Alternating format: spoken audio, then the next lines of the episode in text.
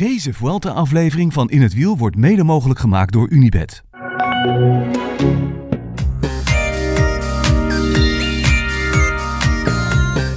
Thijs, wat heerlijk dat je er weer bij bent. Goedenacht. Goedenacht. Hoe is het daar? Nou, hier Michiel. Zeg maar, hoe is het hier? Het is jouw stad. Ja, het is in één woord geweldig, Thijs. Ik, ik bedoel, ik denk dat Bali ook fantastisch is, maar je hebt vandaag wel echt iets gemist. Ik, Nou, alle andere maanden wil ik heel graag met je ruilen, maar vandaag toch niet. ja. Toen ik eh, vanmiddag aan het zwembad lag, toen eh, dacht ik, ja, ik vind het wel prima. Maar toen ik net zat te kijken, toen had ik toch al een beetje FOMO'tje. Toch wel, hè?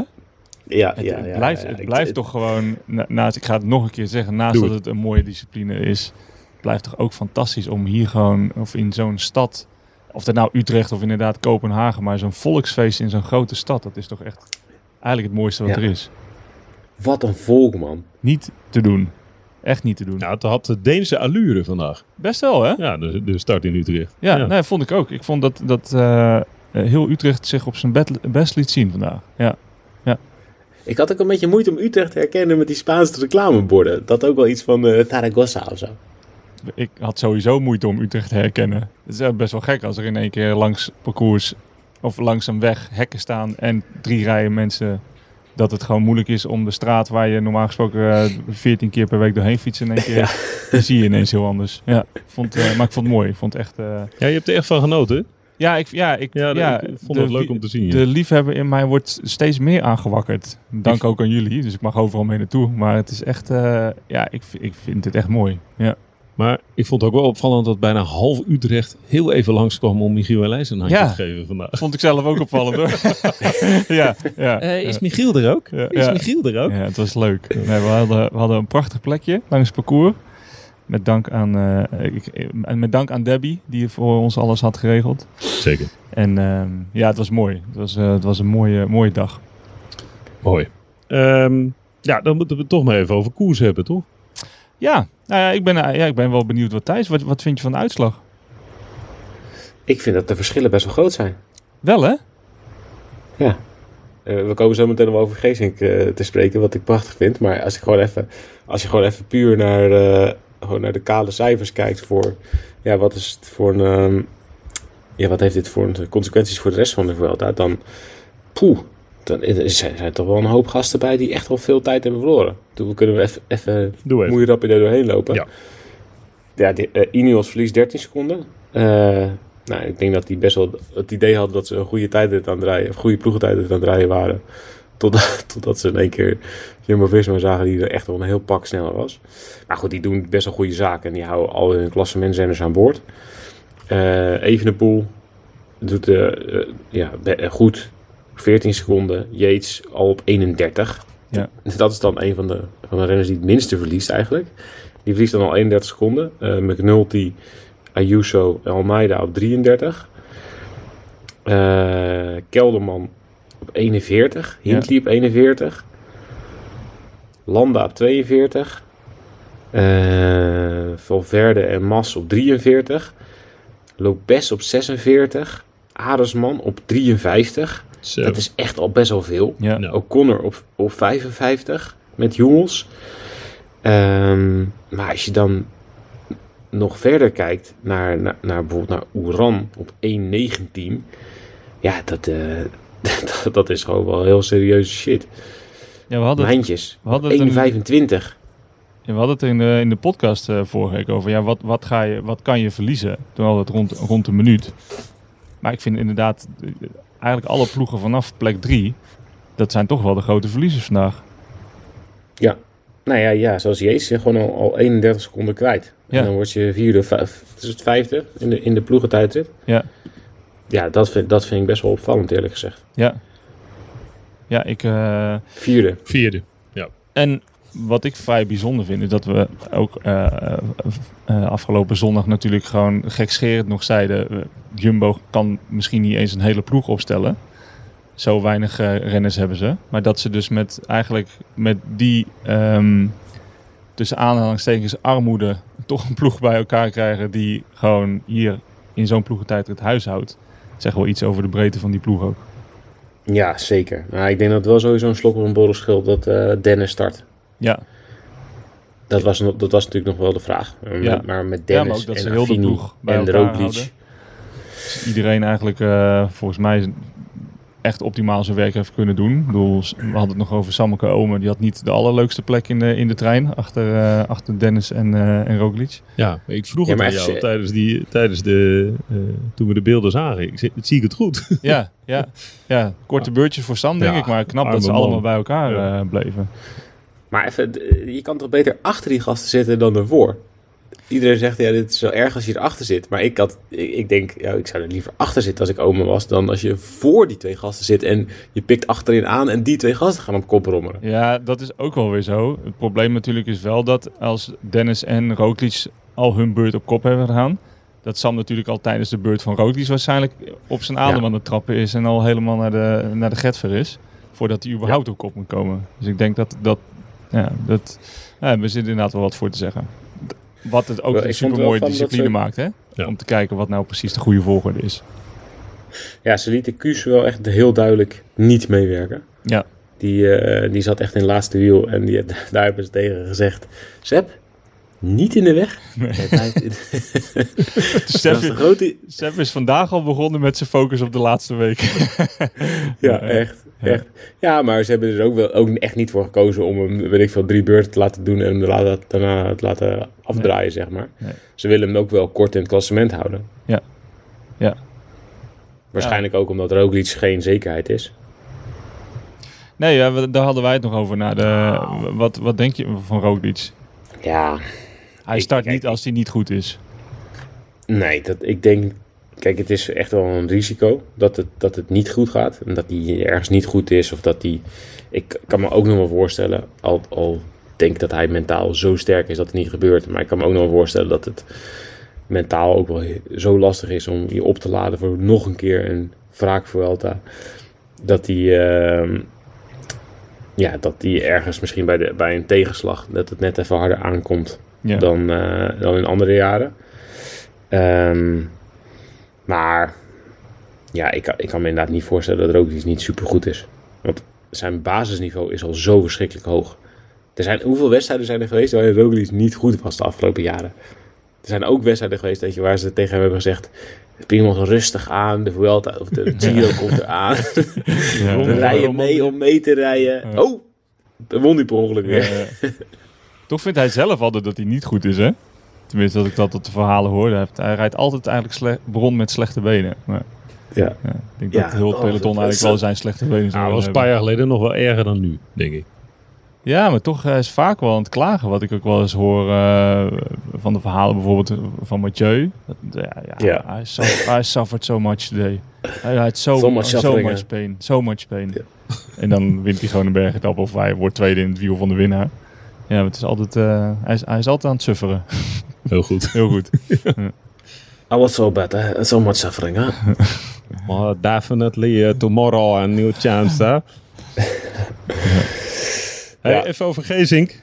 Ehm, ja, de- de- wij hadden het idee, Thijs, maar de- jij bent onze orakel op Bali. Ehm, wij hadden het idee, dat deze, deze, dit, dit was bedacht, halverwege koers. Nou, niet halverwege. Oh, oké, vooraf al. Ja.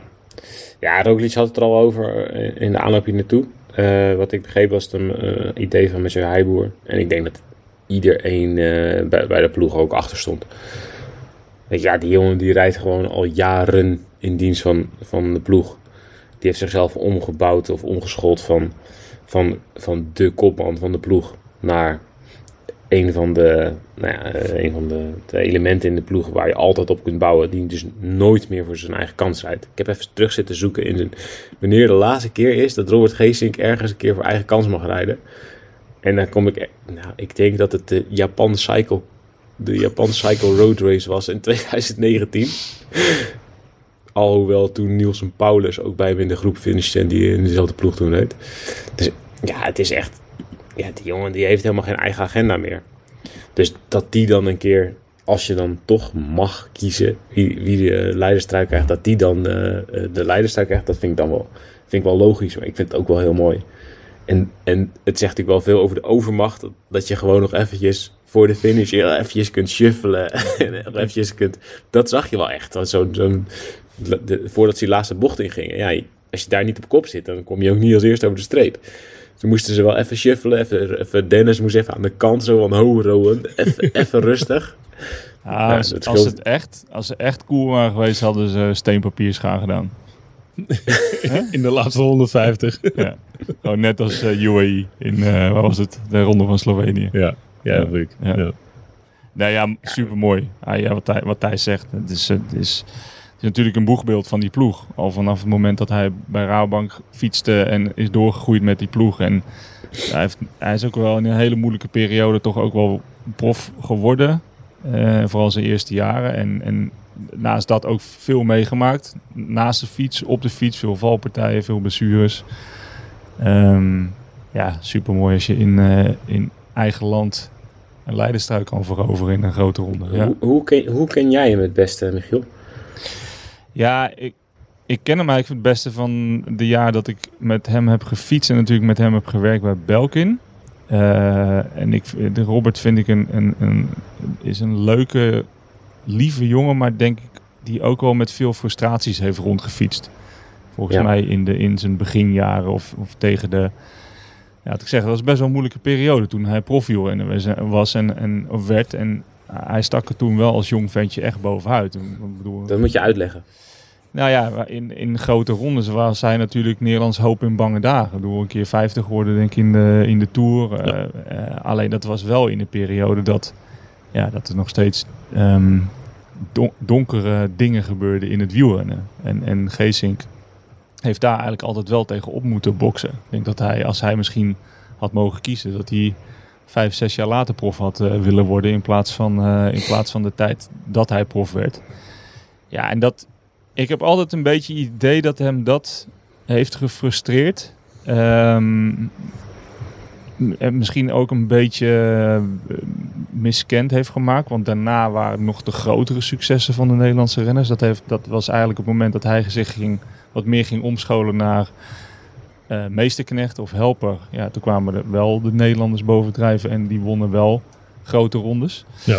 Of grotere wedstrijden. En dat, ehm, ja, ik denk dat dat best wel een. eh, ja, ja, wat ik zeg, dat is, volgens mij is dat wel een frustratie van hem. Dus ik, ik, hoe ik hem ken, is dat dat ook wel soms de boventoon voerde. Alleen ik denk dat hij daar de laatste jaren gewoon milder in is geworden. En ja, gewoon een, een, een boegbeeld voor de ploeg, maar ook een voorbeeld van een renner die, ja, Thijs net zegt, gewoon geen dubbele agenda meer heeft. En zich helemaal wegcijfert voor iedereen. En als je dat dus doet, krijg je dus een cadeau als vandaag. Het is wel bewonderenswaardig, toch? Die transformatie thuis. Ja.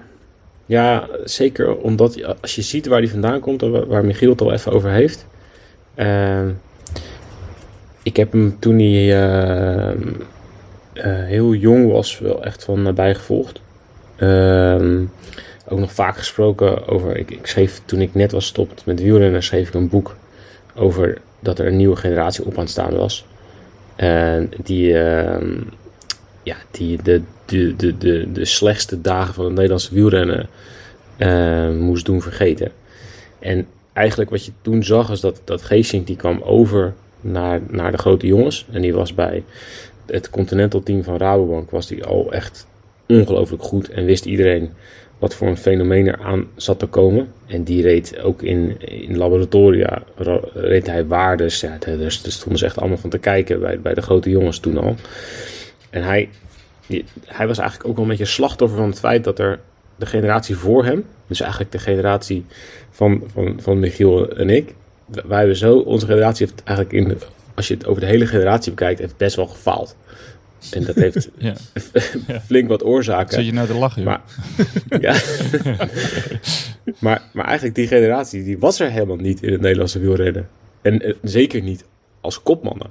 Nee. Dus hij kwam bij, bij Rabobank en hij was gewoon al, als 19-jarig ventje, was hij gewoon meteen kopman. Ik, ik weet niet in hoeveel wedstrijden hij als, als jong ventje bidonnen heeft gehaald. Of een jackie heeft moeten wegbrengen van een kopman. Maar het zullen er, ja, het zullen er geen, geen drie zijn geweest, denk ik. nee, nee. Misschien niet eens, niet, niet eens twee. En ik denk in de eerste jaren misschien niet eens één. Die was gewoon vanaf de eerste wedstrijd, hup, jij bent kopman. En hij deed dat ook eigenlijk onwijs goed in die eerste jaren. En, en misschien ook wel boven verwachting. Weet je, dat, dat hij in Parijs-Nice bijna won. En eh, uiteindelijk de laatste dag nog uit de trui werd gereden door, eh, wat is het, Rebellin geloof ik, in een afdaling. Ja.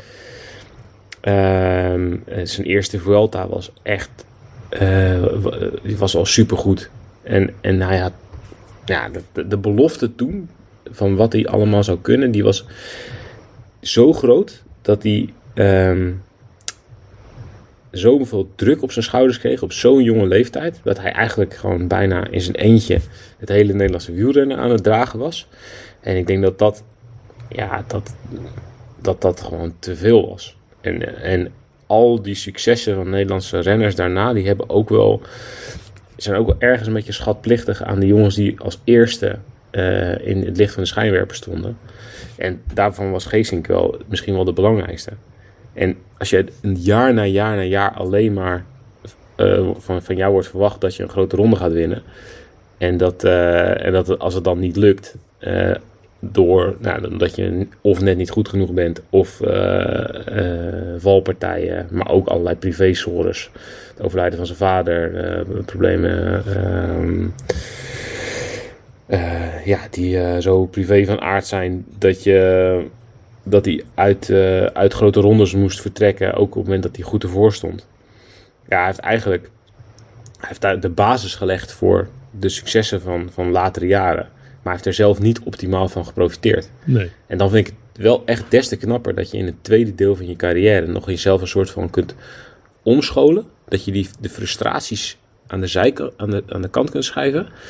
Want er was echt een tijd dat hij zo, zo, ja, dat hij op, op, op alle wielerfora alle, com, alle commentaren ging lezen op hem. En dat hij helemaal, helemaal erin zat en dacht, alleen maar dacht van... God, ik zal, ik zal ze laten zien en dan lukt het weer niet. En dan, ja, dat hij zo gefrustreerd was. En dat hij dat allemaal aan de kant heeft kunnen schuiven. En dat hij dus een, een hernieuwd plezier in zijn sport heeft weten te vinden in een nieuwe rol.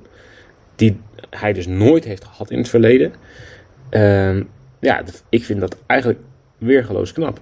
Daar heb ik niks aan toe te voegen. Dat dacht ik al. Het enige wat ik aan toe te voegen Oh, wel. wat, wat, wat, ja, toch wel. Ja. Wat Bouke Mollema te veel, wat Bouke Mollema te veel heeft, heeft Robert Geesing te weinig.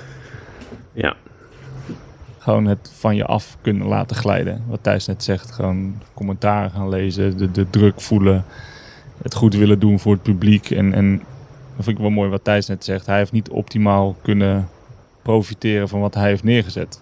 De generatie na hem heeft optimaal kunnen presteren van wat Robert Geesink heeft neergezet. En dat is wel. ehm, ik, kan me ook, ik kan me zijn frustratie wel voorstellen, maar het is, inderdaad, het is inderdaad gewoon weergeloos knap dat je dan nog op deze leeftijd kan omscholen tot een, meesterknecht. Ja, het betekent ook wel een paar dagen rood voor hem. nee, dat denk ik niet. Nee? Nee, jammer. Nee, ja, dat, is- dat lijkt zo, hè? Want als je, dat is als je in een tijdrit een- een- de, de rode trui pakt. eh, dan eh, is het heel vaak als- met een voorsprong eh, op de sprinters, zeg maar. Dan, dan houdt het een paar dagen vol. Maar in een ploegentijdrit zijn de, de komende dagen zijn zijn ploeggenoten de grootste concurrenten. Mike Teunis het het gaat gewoon- maar één keer eh bonificatiesecondes op een podium te sprinten. En dan eh, heeft hij natuurlijk de, de rode Ja. trui terug. Maar ja, die jongens, we hebben het nu over een eerbetoon. Dus Teunissen heeft zijn leiderstrui gehad. Ah ja, oké. Nee, het is gewoon het is morgen. Nee, oh, zo werkt het dan weer niet. Nee, zo werkt het niet. Nee, Nee, nee, jammer. nee. Nee, nee. Het is gewoon, Leg mij uit. Nou ja, het is dus de komende, als, als iedereen in dezelfde tijd staat, dan geldt de, de optelling van, van resultaten eh, in, in daguitslagen. Dus eh, Ah. morgen is gewoon de eerste jumbo over de finish, Die is de nieuwe rode truidrager. Normaal gesproken, tenzij er gaten vallen of tenzij iemand als eh Heter eh, wint en eh bonificatieseconden onderweg pakt. Dus ja, dat zit er dik in dat dat Teunis is. Die is normaal gesproken het meest handige in, in aankomst eh, met, eh, waar er wordt gesprint.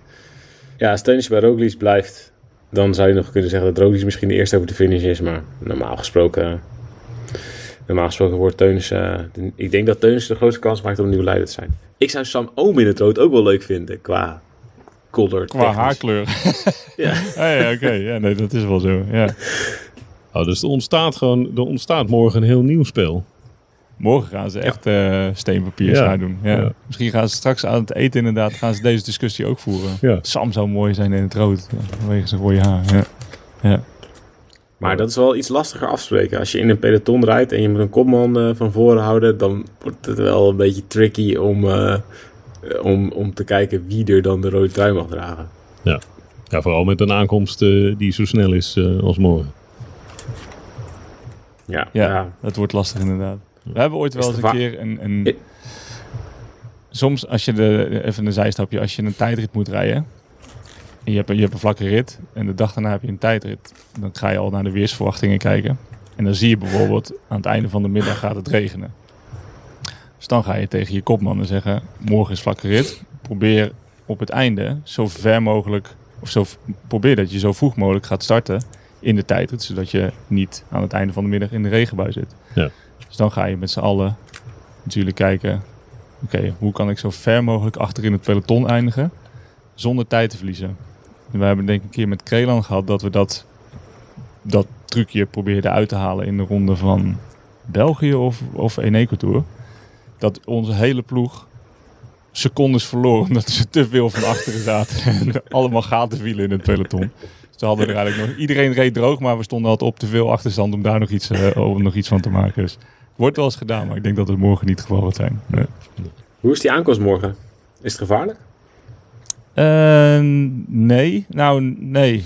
Nee, eigenlijk niet. Het is een, een vrij, eh, vrij brede wegen en, en, en vrij recht toe, recht aan wat ik heb, eh, heb gezien. Dus, eh, Science Park, hè? in het Science Park, ja. Dus ehm, ja, ik, nee, ik denk niet dat het een gevaarlijke aankomst is. Alleen dat zegt niet heel veel natuurlijk. Vaak zijn eh recht toe, recht aan aankomsten eh, ook wel eens eh, een goede recept voor een flinke valpartij. Maar nee, in, in principe niet. En denk een mooie, mooie aankomst. Ehm, ik wil even een paar andere dingen nog die de revue passeerden deze week. Om maar te beginnen met Tom Dumoulin. Ja, Definitief en per direct eh, opgehouden met fietsen. ja. Is het, is het voor jullie een verrassing? Nee, het is geen... Nee, het was een van de mogelijke scenario's. Mag ik het zo Ja. eh, omschrijven? Ja, ik vind, het, ik vind het jammer voor hem dat hij er niet met een knal uit kan gaan. Alleen, ehm, ja, zeggen eh, in april, of wanneer heeft hij gezegd dat hij ging stoppen in mei. Dan zeggen dat je gaat stoppen aan het einde van het seizoen en je nog op kunnen laden om fysieke pijn te lijden. En waarschijnlijk dus ook mentale pijn. Dat lijkt me bijna een onmogelijke opgave. Als je al natuurlijk de manier waarop hij heeft gezegd dat hij gaat stoppen. Als jij zegt van ah, dit wordt mijn laatste seizoen, want ik ben 39. Of in het geval van Van Verde 46. Dit wordt mijn laatste seizoen. dan denk ik dat dat dan, dan leef je op een andere manier naar wedstrijden toe. Dan ga je, dan ga je genieten van de alle, alles de laatste keer. En, en je weet, oké, aan het einde van dit seizoen ga ik stoppen omdat ik gewoon te oud ben. Of weet ik veel, ploegleider ga worden. Of gewoon iets anders ga doen. Maar bij Tom was het natuurlijk dat hij het zat was. En als jij het in mei zat bent, dan ben je het waarschijnlijk in eh, augustus nog veel zatter. Eh, dus ik denk dat hij zich gewoon niet ook echt, ja, het was gewoon echt leeg. Ja. En ik vind, ja, ik vind dat hij er goed aan doet om het zo te doen. Eh, en nogmaals, zonde dat hij niet met een klap eruit kan gaan, of met een knal. Maar ehm, ja, als het leeg is, is het leeg. Dus dat is volgens mij de beste beslissing eh, die hij kon nemen. Ik ben het wel mee eens. Had hij hem eerder moeten nemen, Thijs? Nou, ik ja. Ik denk wel dat hij die Giro heel erg nodig had om te beseffen dat hij het echt niet meer leuk vindt en dat het er echt niet in meer zit. Denk je, Ja, dat, denk dat je die tegenslag wel nodig was, volgens mij. Hij die laatste, op het, die laatste eh, op het Tokio-effect, hè? Ja, ja het Tokyo-effect was natuurlijk wel ook wel... Het was, het was ook wel te vroeg. Dat heeft hij bij ons in de podcast ook wel eens gezegd. En toen vroegen we hem, wat als, als Tokio nou een jaar later was geweest, wat had je dan gedaan? Toen, toen zei hij, ja, dat ik nog veel langer, was ik nog veel langer tussenuit geweest. Dus hij is voor Tokio ook wel eerder teruggekomen dan dat hij had gewild eigenlijk. Maar dat- uiteindelijk had het niet heel veel uitgemaakt volgens mij. Nou, dat wilde ik je inderdaad vragen. Wat, wat, ik denk dat hij vorig jaar heeft hij ook goed aan gedaan om die, die periode eruit te gaan en, en proberen weer het plezier terug te vinden. Alleen, ik, ehm, ik, ik kan niet in zijn, in zijn hoofd kijken natuurlijk, maar ik vond het gewoon, een, het was een vrij korte periode om te herbronnen. En zeker met de, met de gedachten en de dingen waar hij mee zat en wat hij niet leuk vond aan zijn vak en aan het wielrennen Tom Dumoulin zijn was het een vrij korte periode. Ik denk misschien als hij daar langer over had gedaan, dat hij dan uiteindelijk of zo zichzelf had teruggevonden dat hij toen al was gestopt, of er echt weer plezier in heeft gevonden. En nou lijkt het ook een beetje zo half-half te zijn. Dat hij inderdaad voor Tokio snel terug is gekomen, maar dus niet meer, ook wel gelijk weer daarna het plezier erin verloor. En het ook niet meer, ook niet meer terugvond. Nee. Nou, Ja, ik weet niet hoor. Hij had ook niet heel veel langer nog kunnen stoppen. Hij, was al, hij had al zoveel achterstand. Ja. Wat, ja. Ja. Ja, ik, ik denk wel dat hij er goed aan... Ik, ik vind ook wel, ik vind ook wel wat hebben dat, dat, dat je de neergang ook meeneemt. En dat hij wel gewoon kijkt, hoe had ik het op een andere manier kunnen doen? Hij heeft eh, dit jaar ook geprobeerd om op, een- andere manier zijn sport te beleven. Trainingskampen in Colombia. eh, eh, proberen er op een andere manier in te staan. Op, ja, eigenlijk heeft hij gepuzzeld op, op allerlei manieren gekeken hoe hij zijn sport zou kunnen beleven. En het is gewoon, het, dit, het zit er gewoon niet meer in. Hij vindt het uiteindelijk is het gewoon ja, de, de, de balans, eh, opofferingen aan de ene kant en ambities en hoe leuk hij het vindt aan de andere kant, eh, is gewoon, het is gewoon niet in evenwicht. Dus ja, ik vind, ik vind volgens mij en vooral, ik vind voor hem vooral een opluchting dat het klaar is. En dat we nu, eh, ik zat van de week al gewoon eventjes terug te kijken naar zijn hele carrière. Eh, en gewoon daar een paar hoogtepunten uit te pikken. Ik heb gewoon midden in de nacht een keertje naar die rit naar de Cumbre del Sol zitten kijken bijvoorbeeld. Met Engels commentaar. ja. He's a big man. He, should, he should not be able to do this. Die heb ik ook Dat eh, is heerlijk. teruggekeken, Ja, ja, het aanradertje hoor. ja Eh, absoluut. Ja, Ja, die hele Giro toch van wat hij heeft 2017 kun je terugkijken. Gewoon eh, Giro gewonnen, tweede in de Tour. Ritten in de grote rondes, wereldkampioen tijdrijden, wereldkampioen ploegentijdrit. Twee keer tweede Olympische Spelen. Even kampioensvraag. Wat was de mooiste? Bergen. Dat hij daar wereldkampioen werd, Ja? 2017. vond ik wel. Jij, Thijs? Ja, 2017. Nou ja, ik vond die Giro vond ik, eh, vond ik echt het allermooiste. Ah, Ja, zo. dat- ik dat dacht, was- ik dacht dat je zei kampioensvraag. Wat zei je eigenlijk? Ja, een kampioenschap. Dat is eigenlijk van. Oh, we wat zijn vind je bij het zijn mooist? mooiste. Wat vind je het best? Ja, natuurlijk. De Giro is Ja, natuurlijk een, ho- het, het grootste hoogtepunt. Maar Nou, ik vond die tour-etappe in de regen. daar is wel de mooiste foto van Tom Dumoulin ooit gemaakt. Ja, Een soort van, Klaas-Jan van der Wij. van Klaas-Jan Ja. van der Wij. Ja, ik wilde het van- ook zeggen. Van, van bovenaf, zo dat hij Ja. in het licht van de volgauto en je ziet er gewoon de regendruppels op, het, op de weg spatten en dan hij als eenzame vluchter. Ja, dat is wel de mooiste. Ja, ik, weg naar de ik winst. vind wel, als je, als je terugkijkt op zijn carrière, hij heeft natuurlijk wel, als je dan even in een breder perspectief van, weet je, als we net zeggen dat Robert Geesink een Nederlandse wielrenner weer terug heeft gebracht naar, nou, naar we doen weer, we doen weer mee. Eh, dan heeft eh, Dumoulin eh, nog een stap verder gezet met, we, we doen, we rijden echt alleen maar weer om te winnen. Ja, En zo, zo reed hij ook altijd. Ja, ja. Dat, dat, dat niet winnen was gewoon, ja, dat stelde niks meer voor. Weet je, ja, zevende worden in de Tour, ja, eh, het- ik heb niet meegedaan, ik was slecht en eh, ik, Ja. ik was alleen maar aan het uitstellen om te lossen. Dat vond ik wel heel tof, dat, hoe die, die Giro ook reed. Ja, dat was gewoon helemaal om te winnen. Terwijl hij daarvoor pas één keer in de positie was geweest om een grote ronde misschien te winnen. In de, in de Vuelta van 2015. Ja. En, die, en zijn, zijn spelens ook, ja, gewoon alles om te winnen. Dus ja, ik vind wel, ja, eh, eh, nu kunnen we misschien, nu de, de, de sores voorbij zijn van de afgelopen jaren, kunnen we misschien wat meer kijken naar zijn carrière als geheel. En die is echt, ja, dat is eh, fantastisch natuurlijk. Nou, misschien moeten we einde jaar gewoon in een, in een goede podcast er eens op terugkijken. Vind ik wel leuk. In ieder geval wij Vind- met z'n drieën. Dan kunnen we de vraag stellen of hij, of hij langs wil komen. Ja, dat mag, je, gewoon. mag je zelf beslissen. Ja. Uiteraard. Dat was een van zijn allerleukste dingen, toch? Pra- eh, praten met de media. Dus we gaan hem nu heel lang aan zijn kop zeuren. hè, Totdat hij zegt, ja, eh, zo heb ik ook geen, eh, zo heb ik ook geen rust. Ik doe wel mee. Eh, nou ja, dat gaan we zien. Ehm, ander ding. Eh, tramadol. ja, Ik dacht echt, Dit dat is een andere tijd. Dit is bijna de domste positieve dopinggeval van de laatste jaren op de hond van Frank van der Broekenaar. Maar dit is toch wel echt, ehm, ja, ik vind het vrij straf dat eh Nairo, Nairo man hierop gepakt wordt. Tja. Het lijkt bijna alsof het ergens fout is gegaan in het verwisselen van een, een paracetamol en een pilletje. Hoewel, Ja, ik weet uit heeft een ander kleurtje. ja, ervaring dat die er anders uitzien. Maar Ja. ja, ja ik, het is wel een... eh, Tweekleurige capsule. Het is een vrij, eh, vrij domme, domme positieve test. Ja. Thijs? Weet, weet je het nog? Eh, eh, ja, niet een beetje. Ja, misschien moet je even, even schetsen waar tramadol, wat tramadol eh, is. het gaat is- over, is- over is- Quintana trouwens. Ja, Quintana. ja. eh, in de Tour Nairo een negatieve eh, test op eh, tramadol. Positief. Of eh, positief, sorry. Ja. Ehm, tramadol is een, is een hele sterke pijnstiller. eh, waar, die, ehm, ja, waar op het, eh, op de bijsluiter ook staat. ge- Gebruik het niet als je auto rijdt. Eh, of als je iets moet doen met, eh met, eh met heftrucks en allemaal dat soort dingen. Want dat is levensgevaarlijk. Eh, de Waarschijnlijk heeft Nairo dat alleen gelezen. En dacht hij, oh, maar dan kan een fiets natuurlijk wel. Ik, ik heb het hier. Ik heb het hier Oh. voor me. Dit geneesmiddel kan de rijvaardigheid beïnvloeden. Pas op met alcohol. Kan het reactievermogen verminderen. En het is een morfinepreparaat. Oké, even dit. Even eerst even een zijstapje. Waarom heb jij tramadol in je tas zitten? Ja. Het, ja. Nou, je moet er nou ook gewoon... ik ben moet, nu mag de buitenwereld het ook Ja. weten natuurlijk. Ik ben snoeihard op mijn bek gegaan.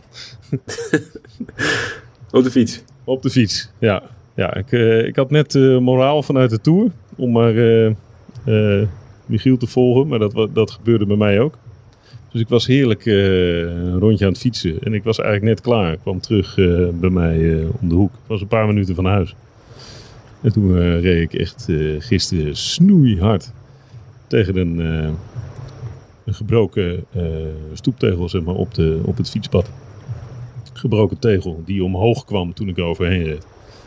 Nou ja, en wat er daarna gebeurd is, weet ik niet zo heel goed, omdat het heel snel ging. Maar ik vond mezelf terug eh, achter een boom eh, op de weg, Ik, het- in, in de indruk, kreukels.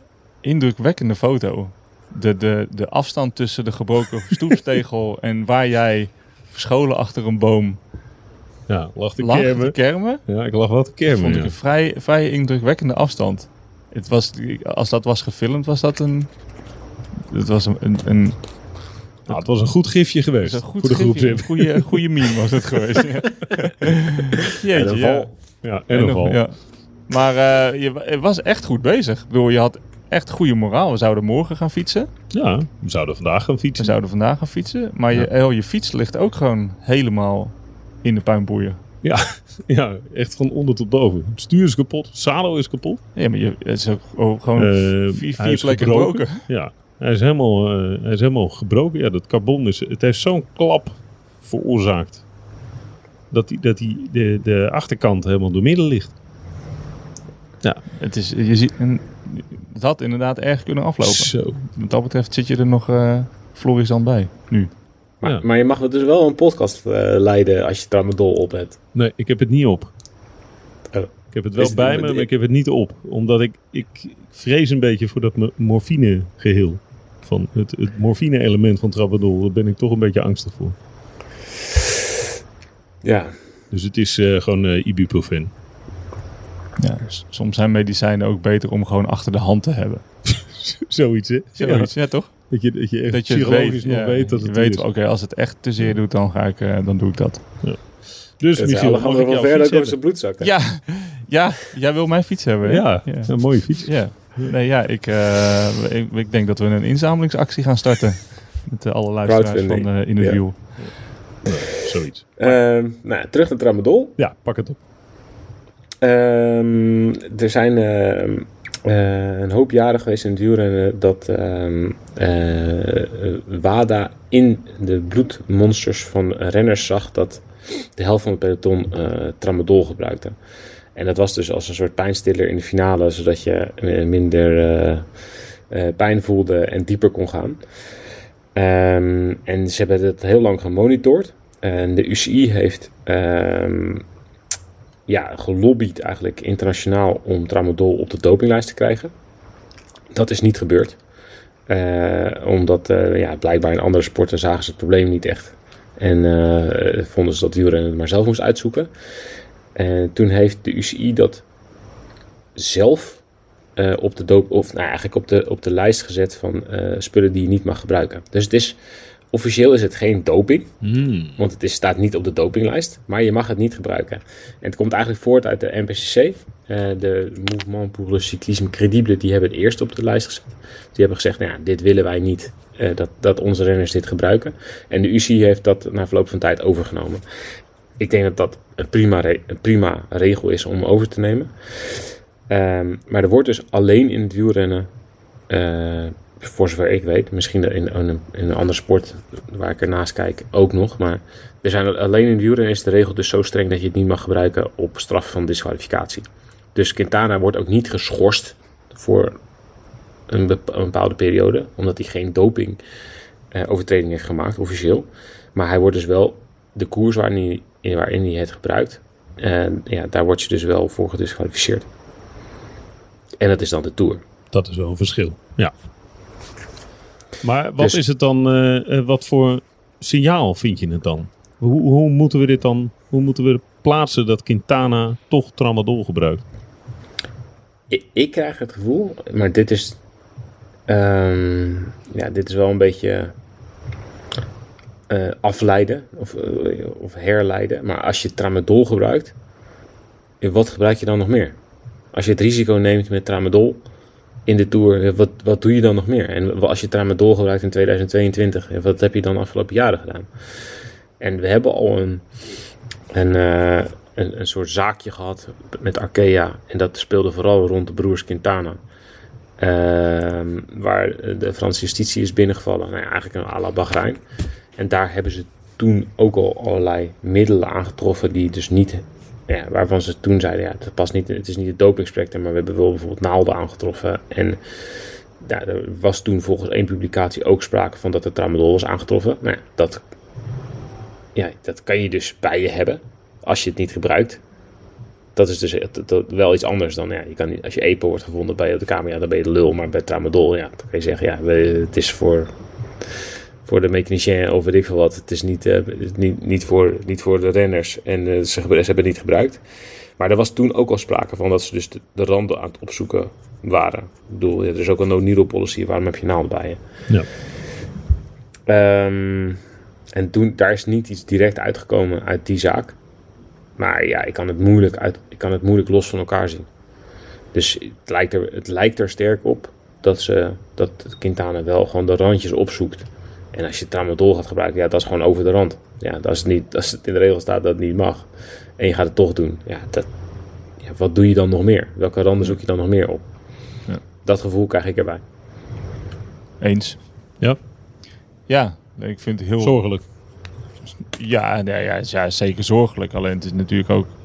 Dat vind ik ook heel dom aan. Dat je de randen opzoekt met iets... Waarvan je weet dat ze daar gewoon ook heel erg regelmatig op testen. En het eigenlijk... Ja, het is allemaal net niet. Maar waarom zou je het dan doen met tramadol? Niet, niet dat ik wil dat hij het met andere dingen wel doet. Maar, nee, maar is- even flauw gezegd, verzin dan wat beter. Ja. Ja. Dan denk ik echt, ja, dat is toch... Dat vind ik echt heel suf. Denk heel even wat anders. Ja. Ja. Ja. Oké. Ehm, is het ook, en dit is giswerk hoor, dat weet ik heus wel, maar eh, is het ook een teken aan de wand dat het misschien wel wat minder weg is dan we allemaal onszelf heel graag doen laten geloven? Uh, het is nooit weg. En ik, dat laat ik, dat, ik vind ook niet dat we. Ja. Het, Maar het is- gaat is er het ook misschien niet zo een het beetje afgelopen dat- jaar minder over. Of het afgelopen jaren minder over. Maar dat is vaak wel een teken dat er juist allerlei dingen aan de hand zijn. Maar ook heel even, als we het over Nairo Quintana hebben, hebben we het dan over de nieuwe generatie of vinden wij dat nog oud wielrennen? Ik vind Nairo Quintana namelijk oud wielrennen. Ja, maar ik, ik weet niet of dat een heel relevant... Ik ben het met je eens hoor. Het is, Ja, maar bij hem is het toch... Het is eerder oud dan nieuw, maar is ook gewoon een, een vooraanstaande renner in een, in een profpeloton. Die dus bewezen de randjes opzoekt. Ja, maar het is ook een... En dat is ook... eh, is ook een dun lijntje waar ik nou eh, misschien eh, over ga lopen. Maar het is ook een vooraanstaande renner in een wat kleiner Frans ploegje... die waarschijnlijk gewoon een beetje lekker zijn gang kan gaan. Ja, maar dat, daar heb jij misschien een beter inzicht in dan ik. Dat weet vind ik, weet als ik, als ik, ja, ja, ik denk hij gaat naar Arkea en waarschijnlijk omdat hij heel veel geld verdient, maar ook waarschijnlijk omdat hij dan gewoon wat vrijer wordt gelaten in dit soort dingen dan wanneer die bijvoorbeeld in grotere ploegen zou zijn. Israël nou, hij, krijgt wel zijn eigen, hij heeft daar wel zijn eigen bu- eh, bubbeltje ge- eh, Ja. gebouwd. Of mocht hij meenemen. Weet je? Eh, zijn- eigen soigneur, zijn eigen mechanicien. Weet je, is zoals vaak grotere renners naar kleinere ploegen gaan. Dan is het met het meebrengen van een soort entourage. Zie Peter Sagan. Ja. Ja, nou, dat wil niet zeggen dat je dan automatisch eh, ten prooi valt aan dit soort dingen. Maar het maakt het wel iets makkelijker misschien. Oké. ehm, wordt vervolgd? Vraagteken. Hij, Zit- zit hij is dus, hij is dus vast? niet in de Vuelta. Hij is dus niet in de Vuelta omdat hij eh, naar het kas wil. Om zijn eh, onschuld eh, aan te tonen of, of, om- of om dit te bestrijden. Hij zegt zelf dat hij het nooit gebruikt heeft. En dat hij niet weet hoe het in zijn, eh, in zijn lijf is aangetroffen. Dus ja, eh, dit wordt wel vervolgd, ja. Oké. Het is ook wel dure puntjes, hè? Ik weet Dat niet wou hoe dat zit met inderdaad eh, promotie-degradatie. Ja, ja dat, is, eh, het zijn dure punten inderdaad. Ja, Zullen we het nog heel even over, over Enric Mas hebben tot slot? nee. Ik denk dat bij Valverde wel de vlag is uitgegaan toen hij hoorde van Quintana. Ja. Maar Wat, wilde je zeggen over Enric. Mas? Nou, die was er vroeg af. Ja, ik Nee, dat is Louis Mas. Ah, ja. Hè. ik vond het sowieso een klein beetje chaotisch bij Movistar. De start. Jezus, Waar wij man. stonden, dat was na 1 minuut 40. Oh. Toen lag de eerste er al af. Ja, ik vond het eigenlijk heel grappig. Het, is, het, het wordt dan bijna een slapstick, hè? Ja. Ja, Hoe vinden jullie de shirts? Heel mooi. Ik ook. Ik hou ervan wit. ja, ja, ik vind dat echt, echt heel tof. Ja, ik word echt heel blij van witte shirts. Ja, Maar het is wel een modeverschijnsel. even veranderen van shirts. Nou, shirt, eh, of- of- of- voor Arkea is het logisch vanwege de rode leiderstrui. Maar Ja, die, die zijn nu knalgeel, wat ik ook altijd heel goed vind. Ja. Dat fluoriserend geel. Ehm, maar Astana is eh, wit met een blauwe broek. Ja. Israël was al wit met een blauwe, broek. ja. Eh, Movistar is wit met een blauwe broek. ja het wordt moeilijk eh, uit elkaar houden nu. Ja. Maar ja, ja ik, ik vind witte shirts wel mooi. We hebben toen ook een jaar bij Sunweb gehad dat we startten in het rood. Rood tenue. Toen in de Tour overschakelden naar wit. Ja. En dat was die... je mag het één keer doen, hè? succesvolle Tour was dat. Eén keer per jaar. Eén keer per Eén jaar keer mag per je jaar, doen. Ja. Ja. Hey, hoe is daar een beetje, is, de ereronde van Valverde een beetje, leeft het een beetje? Want ik, ik hoorde een beetje bij de, bij de ploegenvoorstelling waren er allemaal mensen die eh, naar hem, toen hij in, zijn, in het bootje zat, riepen, nog een jaartje, eh, nog een jaartje Alejandro. Ja, dat was ik. ja. dat ik heb heel hard geroepen naar. Ik wil, ik wil gewoon dat hij doorgaat voor jou. Ja. Dat, hij gewoon, dat jij gewoon nog een jaar lang hem gewoon in de podcast moet, moet, moet becommentariëren. Het lijkt me mooi. Dus ik heb eh, samen met heel veel vrienden van mij ben ik dat gaan roepen langs het water. Ja. Oké. Dus het leeft Hij enorm. reageerde, hij reageerde het niet. leeft hè? enorm hier in Utrecht. ja. Nee, zijn Nederlands is wat roestig. ja. Ja, La Ultima Balla heet het in Spanje. Ultima Balla. La Ultima Balla. Oké. En dat de- is zijn de- laatste, zijn laatste kunstje. Ja, Wow. Ik, maar, moet ik wel zeggen, ze eindigde maar met vijf. Ja. Maar wel met twee taaie rakkers erin, hè? Ik- Rogas. Ik dacht dat Rogas namelijk drie jaar geleden al gestopt was met wielrennen. en Valverde, die zat er ook gewoon nog op zijn gemakje bij. Tuurlijk, tuurlijk. Nee. Toch ook, het is, het En is, Erik Mas was er dus vanaf. ja, maar het is iets voor specialisten, maar ook toch gewoon voor taaie mannen. Ik denk Ja. dat Valverde nooit van zijn leven in een ploegentijdrit in een probleem is geweest. Nee, die- Misschien, die- misschien is hij ooit wel eens een keer ook de slechtste geweest in een ploegtijd, maar dan dat, dat hij toch niet in de problemen komt. ja, mooi. Het is voor taaie mannen. Ja. ja. Ja. Gewoon Ik heb zo van de niet week opgezocht loslaten. wanneer de eerste overwinning van Valverde in de Vuelta was. En Welk jaar? 2000. Ja, 2006. 2003. oeh, zit ik er best wel dichtbij. Ja. Want toen reed hij nog bij Kelmer, denk ik, of niet? Ik denk het wel, ja. Ja. Dat weet ik denk ik nog wel. Ook nog welke, waar, waar het- en volgens mij sloeg hij toen Astaloa of zo. In een sprintje. Maar dat was dat hele gekke shirt. Dat was nog niet het mooie Kelmer shirt. Toch? Ehm, Nee, wel, volgens mij wel. Ja, wel? dat, Ja, Kelm heeft groen, altijd een- blauw, wit. Kelme heeft altijd een Zo'n mooi shirt gehad. Oh, jammer. Ik mis Kelm wel een beetje. Ja, ik man. mis Kelme ook verschrikkelijk. Ik mis die blauwe Gios. We hebben een Kelme stoel hier. Oh ja, ja. Oh, eh, mag ik in het- tot slot? Ik weet niet hoe of Ja, dit is de maar- derde tot slot. Maar ga je Oké, Leopold Koning. Oh, Oh, ja. Ja, heb je wat goed. Wat jij allemaal op je vakantie doet, het verba verbazingwekkend. Maar, Maar, allemaal midden in de nacht, hè? Jezus, maar goed van je Thijs. Ik was hem eigenlijk alweer Ja. vergeten. Ehm, dan moet ik even kijken wie dat ook weer aan me stuurde. Eh, Gerhard Joling. Niet Gerard Joling, maar Gerhard Joling. Dit, dit is een goede Ehm, nuance. Die was met team Vooralberg in de Saska Tour. De vroege ronde van Tsjechië. En hij is nu Leopold Koning, eh, kwam hij daar tegen. Hij zag er nog altijd redelijk scherp uit. Eh, hij is nu koersdirecteur van dus de vroege ronde van Tsjechië. Eh, we hebben het er nog met hem over gehad, over, eh, over eh, hoe hij stopte. Hij is toen gestopt met een een of andere vage knieblessure. Dus Leopold Koning is tegenwoordig koersdirecteur de ronde van Tsjechië. Kijk eens aan. Het is wel, wel mooi dat het antwoord weer eh, omhoog gekomen is. Ja, wat ben je toch een lekkere onderzoeksjournalist. Wordt er gewoon dit. toegestuurd. Ja, maar ja, Ja. ja. bij hem wel, bij ons weer niet natuurlijk. Ja, dus eh, hij, heeft- hij heeft toch naam gemaakt. Hè, Ja, die voorsprong die Ja, heeft die hij wel. heeft hij, ja. Fijn. Oh, dus ik ga ik wel Wat is eigenlijk geworden van Michiel en Leijzen? Ja. Voor volgende ja, week. Ja, inderdaad. Ja, die is al Ja. een tijdje kwijt. Ja. Eh, doen we morgen. Ik denk dat je daar Eh, niks over toegestuurd krijgt. Zie je, eh, ben je er morgen weer? Denk het wel, toch?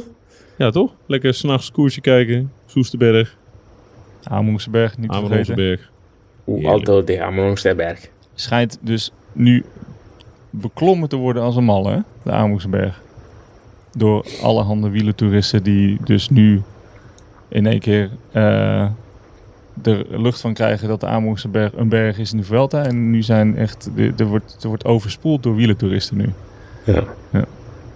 Dat is mooi, toch? Ja, ik, ik, ik, ben, ik ben er ook wel klaar mee. Ik vind dat ze, moeten, dat ze weg moeten wezen. Ik ben allemaal kommetjes aan het verliezen, dus we- wegwezen. is wel. Ja, ja, ja. En dan komt de aap uit de mouw. Ja. Ja. Maar ja, je pakt er ook een aantal, denk ik. Toch? ja, maar Bali, nee, ik vind kommetjes in Bali tellen toch wel minder dan eh kommetjes in Nederland. Ja, dus, Dus ja, weet je hoe prestigieus het is, hè? Dat ja, misschien als ik hier nog... een- Thijs, Er zijn Thijs, hier nog wel winnen is winnen. Kopje van Bloemendaal van Bali zoeken. dat weet je nog wel, Kijk. toch? Hè? Winnen is winnen. Dat is, dat is waar, dat is waar. Goed zo, mannen. Eh, merci beaucoup. Tot eh, morgen. Yes. Yo. Ciao. Doei.